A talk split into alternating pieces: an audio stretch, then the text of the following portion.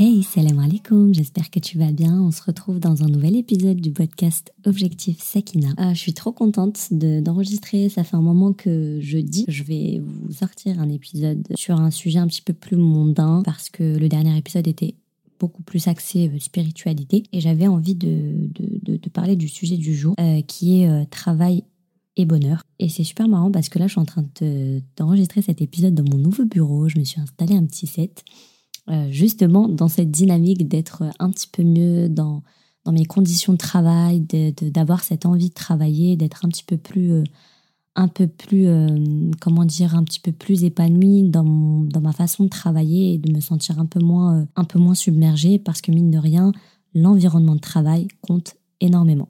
donc du coup, ça c'est un sujet dont je voulais parler depuis le début du podcast, à vrai dire, quand je préparais le podcast j'avais une liste d'épisodes à faire, une liste d'idées en tout cas d'épisodes à faire, et l'épisode du travail et notamment du bonheur au travail était noté. Et, euh, et, ça faisait un moment que je voulais en parler. Je me suis dit que c'est un sujet qui me parlait énormément et qui était très important selon moi. Je me suis dit, ok, là, ça va être le moment parce que j'ai récemment suivi un cours de leadership qui a été juste incroyable. Et les discussions que qu'on a eues avec cet intervenant sur euh, l'impact de nos choix professionnels et sur notre bien-être m'ont poussé encore plus à la réflexion et à la prise de décision quant à mes choix pro parce que du coup je ne sais pas si tu le sais mais je suis en master 2 donc euh, Inch'Allah dans six mois je, je finis mes études et donc bah, j'ai toutes ces questions en fait qui viennent euh, je pense que tous ceux qui ont fait avant de faire le saut en fait dans le monde du travail ont eu ces questionnements là mais on se pose un tas de questions sur notre avenir sur ce qu'on veut faire. Euh, on a envie d'être heureux, mais en même temps on veut de l'argent, mais en même temps, enfin, il y a un milliard de questions qui se posent. Et, et je me suis dit, ok, bah là, c'est le moment de, de, faire cet épisode parce que vraiment, vraiment, ça m'a apporté tellement d'inspiration euh, pour l'épisode du jour, ce cours de leadership. Voilà, donc on va, on va essayer de voir un petit peu les, idées sur comment faire des choix euh, affirmés dans notre travail et surtout comment chouchouter notre bien-être au boulot. J'ai pensé qu'en tout cas, ça valait vraiment le coup d'être partagé. J'espère que tu apprécieras cet épisode. Bismillah.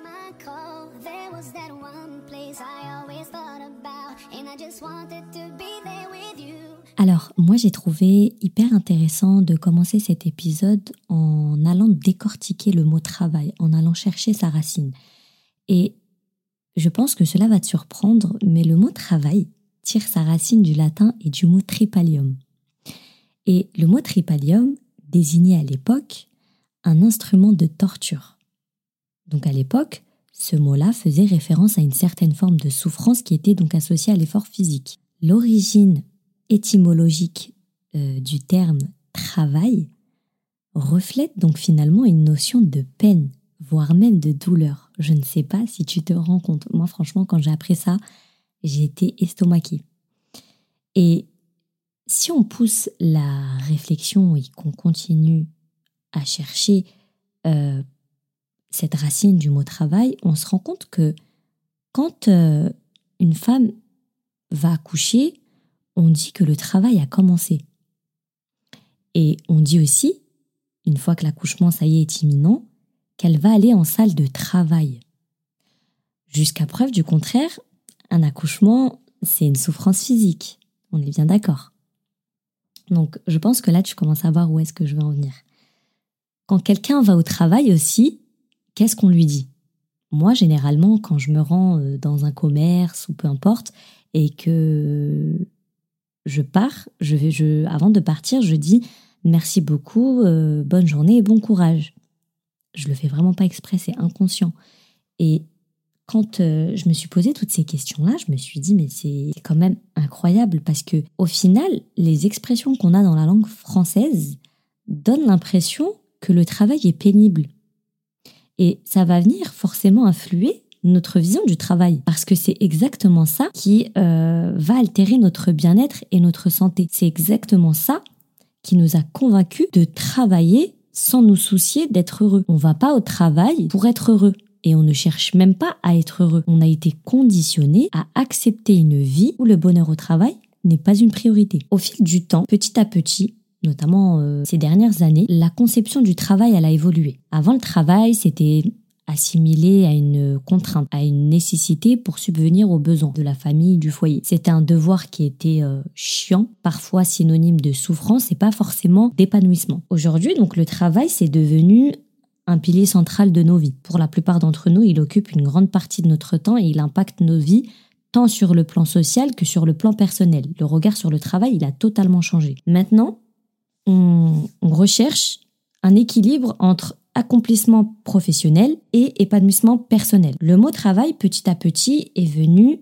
euh, s'associer à des notions de passion, d'épanouissement et d'accomplissement personnel. Et ce changement de perception, en fait, reflète l'évolution de nos attentes vis-à-vis -vis de la vie professionnelle et de la vie personnelle.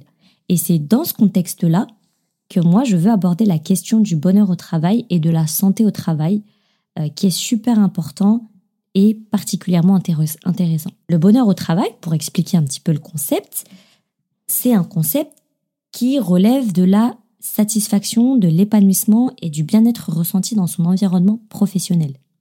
Les nouvelles générations, la mienne par exemple, a une vision différente du travail par rapport aux générations précédentes. Nous, on va accorder plus d'importance à l'équilibre travail-vie personnelle. On va accorder plus d'importance à la flexibilité, on va accorder plus d'importance à la, à la signification du travail, au sens de notre travail par rapport au salaire simplement. On va venir associer les notions de d'épanouissement, de bien-être, de santé mentale autour du travail. Alors que les générations antérieures, celles de nos parents et de nos grands-parents, pour eux, le travail, c'est vu comme une nécessité euh, ou juste un devoir, en fait, pour subvenir aux besoins de la famille. Ni plus, ni moins.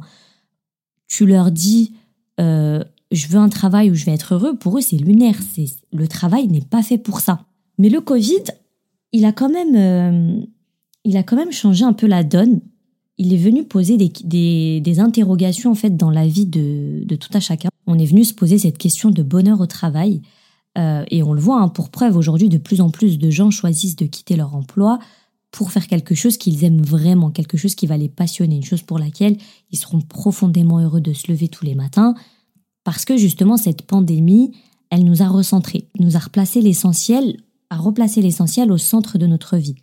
Ça nous a vraiment forcé pour la plupart d'entre nous à repenser nos, nos priorités et à réévaluer ce qui compte vraiment dans notre vie. Juste comme ça, à titre d'exemple, moi par exemple, j'ai commencé mon cursus en, marketing du luxe, enfin avant de faire ma, après avoir fait ma fac de droit. Je te renvoie l'épisode sur mon parcours scolaire pour comprendre un petit peu, mais simplement rapidement, c'était juste pour te dire que j'étais enfermée dans le secteur du luxe et la pandémie est arrivée et j'ai tout de suite repensé en me disant Ok Farah, est-ce que là c'est une bonne idée de t'enfermer dans un secteur alors que tu vois quelque chose peut arriver comme ça, boum, tout ferme et tu, te fermes des portes en fait. Tu, vas te fermer des portes et tu te, tu te restreins en fait toute seule dans, dans, un secteur alors que tu pourrais t'élargir. Et c'est là que je me suis orientée donc dans le digital. J'ai souhaité voir plus large, mais c'est bien pour te montrer qu'on est tous venus d'une manière ou d'une autre sur certains plans de nos vies replacer l'essentiel au centre et se dire ok qu'est-ce qui est important?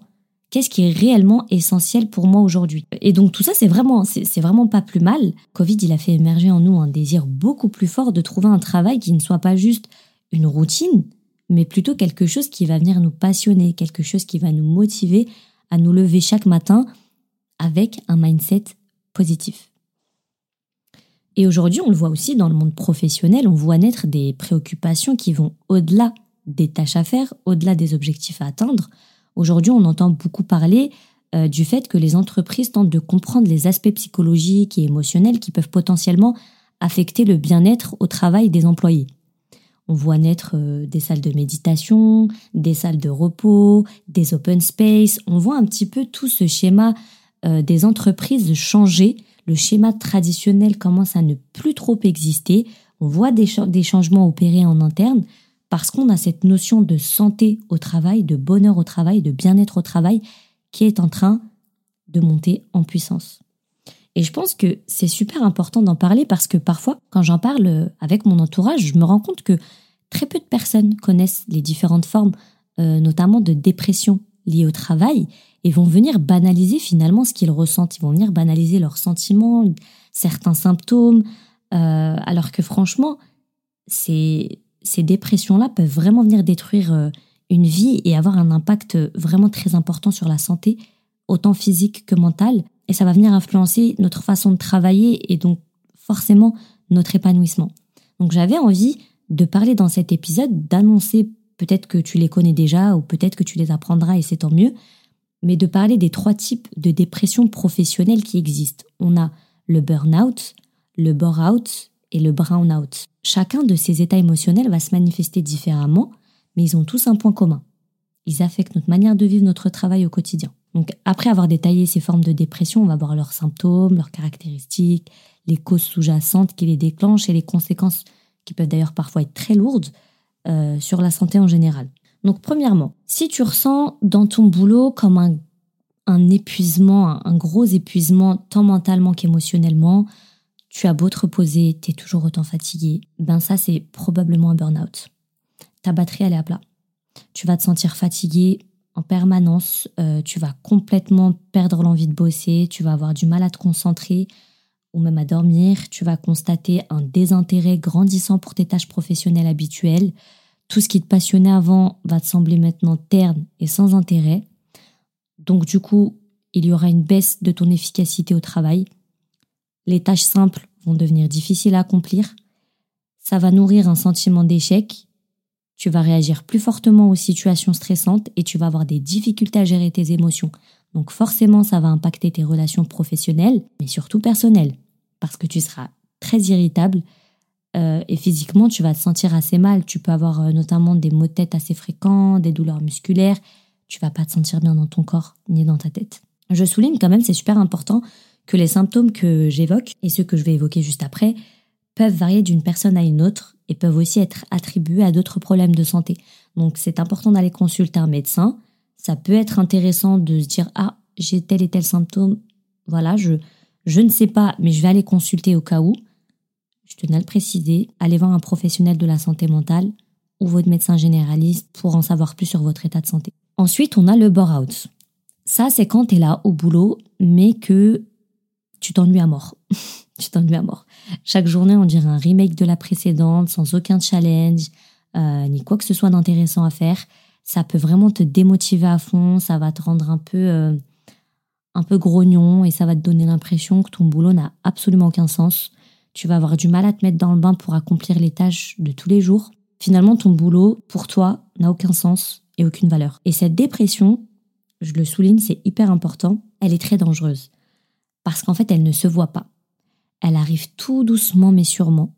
Tu ne vas même pas t'en rendre compte parce que autour de toi, on va faire paraître ça comme quelque chose de génial en te disant mais tu fais rien et t'es payé, c'est trop bien, c'est le rêve de tout le monde. Donc faut vraiment y prêter attention parce que ça peut chuter très très rapidement et la chute elle peut être très fatale. Donc si ça te parle et que tu te rends compte que ça dure depuis un moment, ça peut valoir le coup encore une fois d'en parler avec quelqu'un pour trouver des solutions. Enfin, la troisième dépression liée au travail, c'est le brownout. Ça, c'est quand tu commences à perdre le fil de ce que tu fais au boulot. Tu te mets à remettre en question ton rôle, tu te sens un petit peu plus déconnecté de tes tâches habituelles et tu te demandes si tout ça a vraiment un sens pour toi. Tu te sens perdu dans ton travail avec un sentiment de, confusion, de remise en question de tes objectifs professionnels et ça va venir te démotiver et te faire douter de l'importance de ce que tu fais.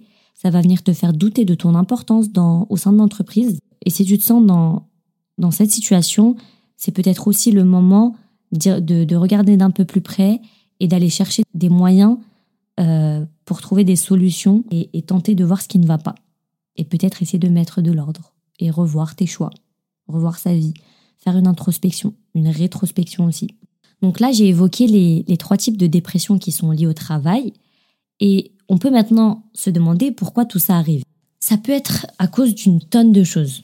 Ça peut être à cause du boulot, trop de boulot, pas assez de reconnaissance, des attentes irréalistes, des conflits au travail, ou même parce qu'en fait, tu as tout simplement du mal à trouver ta place dans ton job.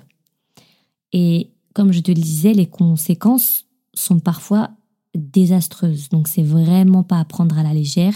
Au contraire, c'est à prendre au sérieux. Ça va, ça, ça impacte sévèrement la santé mentale, ça provoque énormément d'anxiété, de dépression, mais aussi des soucis, des soucis physiques, comme je te l'ai dit un peu plus tôt. Simplement, déjà, si on prend juste les troubles du sommeil, on sait ce qu'engendrent les troubles du sommeil. Voilà, de la mauvaise humeur, euh, des problèmes de santé, euh, il y a plein de choses qui en découlent, des problèmes cardiaques, etc. Donc c'est pour ça que comprendre ces dépressions qui sont liées au monde du travail, c'est super important. Ça permet de repérer les signaux, de savoir comment aider les collègues éventuellement qui pourraient en souffrir, ou t'aider euh, toi-même. Et surtout, ça va te permettre finalement d'essayer de voir comment créer un environnement de travail qui prend soin de ta santé mentale et de revoir le schéma professionnel que tu as choisi, de remettre un petit peu d'ordre dans ta vie.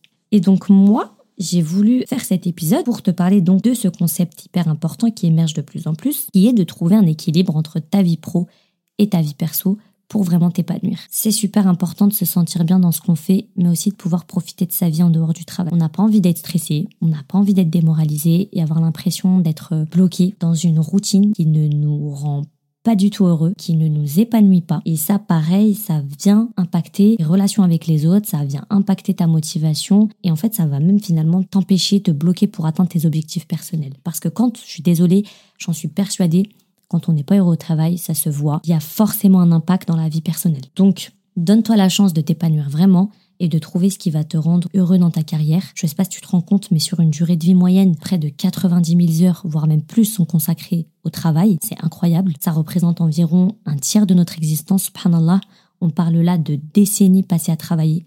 On parle là de décennies à s'investir dans notre carrière. Donc c'est dire à quel point c'est très important. C'est pour ça que trouver un boulot qui nous correspond réellement, c'est essentiel. Parce que quand on y passe autant de temps, autant que ce soit dans un endroit où on se sent bien, autant que ce soit dans un endroit où on se sent à sa place. Prendre soin de soi, c'est la clé pour ensuite espérer pouvoir s'épanouir, pour justement aller chercher cette séquina qu'on recherche tant, n'est-ce pas? Quand ça va pas trop au travail, le premier réflexe, c'est d'essayer de régler ça. Donc si t'es pas au top dans ton job actuel, parler à ton supérieur, ça peut être une bonne première idée. Ça peut être un moment pour expliquer ce qui te dérange, pour chercher des solutions, ou demander des changements qui pourraient potentiellement améliorer la situation. Maintenant, si malgré ça ton entreprise semble pas trop se soucier de ton épanouissement ou si tu sens que rien ne bouge, bah c'est là qu'il va falloir commencer à se poser des questions dans le but de prendre des décisions. Parce qu'honnêtement, je pense que tu mérites mieux que ça. Personnellement, je ne vois pas pourquoi bosser pour quelqu'un qui ne se soucie pas de toi. Je pense qu'il faudrait se poser la question, finalement pourquoi bosser contribue à la, à l'enrichissement de quelqu'un qui ne se soucie pas de toi. Je pas tu vois ce que je veux dire. C'est, en fait, c'est dingue parce qu'en fait, on se dit, on s'inflige quelque chose, on participe à enrichir quelqu'un qui ne se soucie même pas de notre bien-être. Simplement, de, qu'on soit bien dans nos tâches à faire, dans nos, dans nos conditions de travail. Est-ce que toi, tu as envie de travailler pour quelqu'un qui ne s'intéresse pas à toi? Qui ne fait pas attention à toi et qui ne se rend pas compte de ton importance au sein de l'entreprise. Donc penser à changer d'entreprise, je sais que ça fait peur, je suis complètement d'accord et je le comprends. Imaginez passer... Désolée, c'est mon téléphone qui sonne, j'ai oublié de le mettre silencieux. Mais imaginez donc passer une grande partie de ta vie à bosser pour des gens qui ne se soucient même pas un peu de toi. Moi, franchement, je trouve ça super triste. On n'est pas sur terre pour souffrir. Allah nous a pas mis au monde pour, euh, pour souffrir mais pour l'adorer, faut qu'on se rappelle aussi de l'objectif principal de notre présence sur Terre. C'est important de trouver un endroit où tu vas te sentir valorisé, où ton bonheur est pris en compte, parce que tu mérites un boulot où tu te sens bien, où tu te sens respecté, épanoui. Et crois-moi, ça vaut la peine de chercher cet endroit-là. Vraiment. Ce qui m'amène donc à te parler du concept de la dunya, l'ici-bas, notre monde ici et maintenant. La dunya, on est d'accord, c'est une étape temporaire avant l'au-delà, c'est une escale dans notre existence. Et donc, le fait que ce soit temporaire et que ce ne soit pas la vraie vie, ça nous rappelle de ne pas trop nous laisser absorber par les problèmes du quotidien, surtout quand on parle de travail. L'idée, c'est de trouver un équilibre entre nos besoins matériels, comme notre boulot par exemple, et nos besoins spirituels. C'est pas euh, simplement courir après le succès matériel. C'est surtout et avant tout nourrir notre côté spirituel. C'est la priorité number one, de prendre un moment pour se reconnecter avec notre spiritualité, on doit prendre le temps de méditer, de prier ou de se rappeler de ce qui est vraiment important pour nous, au-delà du travail et de l'argent. C'est pour ça, par exemple, que quand tu recherches un travail, vraiment mettre euh, ses valeurs spirituelles, ses valeurs religieuses au-dessus de ta recherche de travail. Un travail qui ne t'accepte pas avec ton foulard, c'est pas la peine. C'est pas la peine. Je t'assure, c'est pas la peine. Et je vais pas te mentir, j'ai déjà passé des entretiens où j'ai retiré mon foulard. Et c'est quelque chose que je ne referai plus jamais, quelque chose que je regrette énormément. Euh, j'étais assez jeune et pas assez mature, je pense, dans mon cheminement spirituel. mais c'est quelque chose que je ne referai plus jamais. Et c'est d'ailleurs très clair, j'en parlais il n'y a pas si longtemps avec, euh, avec ma grande sœur, où je lui disais que troquer mes valeurs religieuses pour un travail, c'est quelque chose que je ne referai plus jamais. Et elle me disait la même chose, c'est quelque chose que je ne conçois même plus. Je veux un travail où je vais pouvoir garder mon hijab. Je pense que il faut qu'on nous prenne pour ce que l'on est. Moi, je ne veux pas travailler pour une entreprise, pour quelqu'un qui ne m'accepte pas tel que je suis. Si tu ne m'acceptes pas tel que je suis, alors je n'ai rien à faire. Si tu ne partages pas ces valeurs d'inclusivité, euh, d'ouverture d'esprit, de tolérance, on n'a rien à faire ensemble et on n'a pas à travailler ensemble. C'est ma vision personnelle. Je pense que même pendant longtemps, je n'ai pas mis de photos sur mon CV à cause de ça. Parce que je sais qu'il y avait la, la, discrimination par rapport au voile. Aujourd'hui, je m'en fous complètement. Aujourd'hui, je m'en fous complètement parce que j'ai replacé Allah au centre de ma vie. Je sais que c'est lui qui donne la subsistance. C'est lui qui va me donner ce dont j'ai besoin. Donc, c'est lui qui décidera en fait, euh, qui, qui, me facilitera, qui me donnera ce travail, qui me donnera de quoi pouvoir vivre. Donc, c'est quelque chose que, que je t'incite à faire, vraiment sincèrement, ne pas troquer tes valeurs religieuses pour un travail. C'est difficile, je sais, c'est compliqué, mais je t'assure que tu ne le regretteras pas. Mets Allah au centre de ta vie et tu verras que tout le reste sera très simple, très facile. Et même au fond de toi, tu vas ressentir un sentiment de bien-être, d'apaisement qui vraiment euh, vaut tout l'or du monde, réellement. Parce qu'imagine, tu prends ce travail où tu enlèves ton hijab et tous les jours tu l'enlèves et tu as ce truc dans ton cœur, cette lourdeur dans ton cœur qui te, tu vois, c'est compliqué, c'est dur quand même de, vivre avec ça. Et est-ce que ça vaut le coup, finalement? Est-ce que ça vaut le coup? T'as eu, as eu le travail. Ok, très bien, t'as eu le job. Mais au final, est-ce que tu te sens mieux? Est-ce que tu te sens bien? Est-ce que ta relation avec Allah, elle n'a pas été impactée? Alors qu'on l'a dit, c'est la priorité. Tu vois ce que je veux dire? Et franchement, c'est des erreurs que j'ai fait avant. Mais maintenant, j'ai compris et pense que j'ai assez avancé ma relation avec Allah pour comprendre que ça vaut tellement pas le coup. Et maintenant, soit tu me prends comme je suis, soit tu me prends pas, mais je veux pouvoir faire mes, prières à l'heure. Je veux pouvoir porter mon hijab. Donc, l'idée dans tout ça, c'est de pas se laisser absorber à fond par le monde matériel, par la dunya, mais de chercher cet équilibre pour être beaucoup plus épanoui, beaucoup plus complet. Et cette harmonie entre les deux, elle va vraiment venir faire une différence dans ton bien-être global. On est musulman, on le sait. Encore une fois, je te le dis, c'est Allah qui accorde la subsistance. C'est Allah qui nous donne le risque à chacun Allah a déjà prédestiné euh, notre subsistance dès lors on est dans le ventre de notre, de notre mère. Tout a, tout a déjà été écrit depuis bien longtemps. La seule chose qui fera changer euh, les choses, euh, c'est la doha. Ça veut dire que ce qu'on obtiendra en termes de provisions et de ressources matérielles est déjà déterminé par la volonté d'Allah bien avant que cela ne se produise. Et si tu souhaites changer les choses, si tu souhaites améliorer les choses, obtenir quelque chose, c'est la doha qui fera que ça changera. Maintenant, si Allah le veut, bien sûr. Parfois, donc, on a peur de quitter un travail qui nous étouffe. On a peur de quitter un travail qui qui correspond pas finalement à nos convictions, à nos convictions spirituelles, de peur de perdre cette source de subsistance. Mais en réalité, Allah il nous dit que notre subsistance, c'est lui qui la détient et c'est lui qui la donne. Donc si un travail va à l'encontre de tes valeurs, va à l'encontre de ton épanouissement spirituel, ou même s'il ne t'apporte pas de bonheur au quotidien, et que tu souhaites le quitter, ça ne veut pas dire perte de subsistance forcément. Bien au contraire. Moi, je suis persuadée que quand tu quittes euh, quelque chose pour Allah, quand tu quittes quelque chose pour être beaucoup plus épanoui, Allah, il veut notre bien. Tu sais, Allah, il veut notre bien.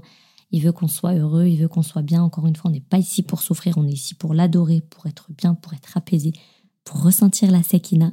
Inch'Allah, il va t'ouvrir des portes. Tu verras, il va t'ouvrir des portes. Invoque-le, parle-lui, explique-lui tes peurs, et tu verras. Je pense que tu serais, euh, tu serais surpris de, de ce qu'il est capable de faire. Allah va t'offrir des opportunités diverses et il va t'amener vers des chemins qui correspondent davantage à tes convictions et davantage à ton bien-être en général, des choses auxquelles tu n'as même pas pensé. Parce que lui, c'est mieux que nous ce qui est bon pour nous de toute façon. Donc le fait de ne pas avoir peur de, de quitter un emploi qui va à l'encontre de tes valeurs, c'est aussi une façon de placer ta confiance en Allah, de croire, d'être persuadé qu'il nous guide vers ce qui est le mieux pour nous, y compris dans le domaine professionnel. on en revient encore et toujours à cette notion de tawakkul, subhanallah. On va finalement prendre un pas vers ce qui nous convient vraiment, tout en ayant la foi qu'Allah nous guide vers ce qui est bon pour nous. Parce qu'on le sait, on est convaincu au plus profond de nous qu'Allah nous aime et ne veut que notre bien. Donc je crois que je t'ai dit tout ce que je voulais te dire. Je te remercie d'avoir écouté et d'avoir euh, partagé ce moment avec moi. J'espère que ces discussions t'ont parlé, t'ont peut-être donné matière à réfléchir sur ton propre parcours professionnel, personnel. Euh, le travail, parfois on a l'impression que c'est pas forcément là où on va être super heureux et on cherche même pas en fait à travailler pour être heureux, mais ça devrait pas être comme ça finalement. Ça devrait être un endroit où on se sent apaisé, où on se sent bien, où on peut s'épanouir, on peut évoluer, où on peut grandir et surtout où on peut être soi-même. Donc c'est vrai, ça peut être dur, mais c'est aussi euh, une opportunité de mûrir, de grandir pour apprendre. Donc soyons motivés pour trouver ce juste équilibre entre ce qu'on fait pour travailler et ce qui nous rend vraiment heureux. Je demande à Allah de nous guider vers un travail qui nous enrichit, qui nous inspire et qui respecte nos valeurs, qu'il nous accorde la force et la sagesse pour équilibrer notre carrière avec notre bien-être, qu'il nous aide à trouver la satisfaction et la joie dans nos activités professionnelles tout en préservant notre équilibre physique, mental et spirituel. Amin, n'oublie pas de dire Amin. Donc je te l'aurais dit, merci pour ta présence ici, prends soin de toi, explore ce qui te rend vraiment épanoui au travail et rappelle-toi que ton bonheur compte énormément. On a dit objectif Sakina. On cherche à trouver cette tranquillité d'esprit dans tous les aspects de la vie, même dans notre travail. Quand on parle de Sakina, on parle pas juste de, de méditation, de réflexion. Euh, on parle de se sentir bien dans ce qu'on fait au quotidien, y compris au travail. Et c'est pour ça qu'on a abordé donc ce sujet dans cet épisode. L'idée, c'est donc de trouver un boulot qui s'accorde avec tes valeurs, qui te mette dans une bonne vibe, qui te donne envie de te lever euh, chaque matin en étant content de ce que tu vas faire. Et ça, ça participe à cette quête de tranquillité intérieure, Inch'Allah. Donc euh, voilà, c'était simplement un petit rappel pour affirmer tout ça, pour te rappeler que ton bien-être au travail, ça compte aussi dans cette quête de Sakina, parce que se sentir bien dans ce qu'on fait, c'est aussi contribuer à cette paix intérieure qu'on recherche justement. Et puis c'est parti, visons haut et, et cherchons cet équilibre entre boulot et bonheur. Je te dis à très vite pour de nouveaux épisodes, Inch'Allah, et euh, la paix sur toi.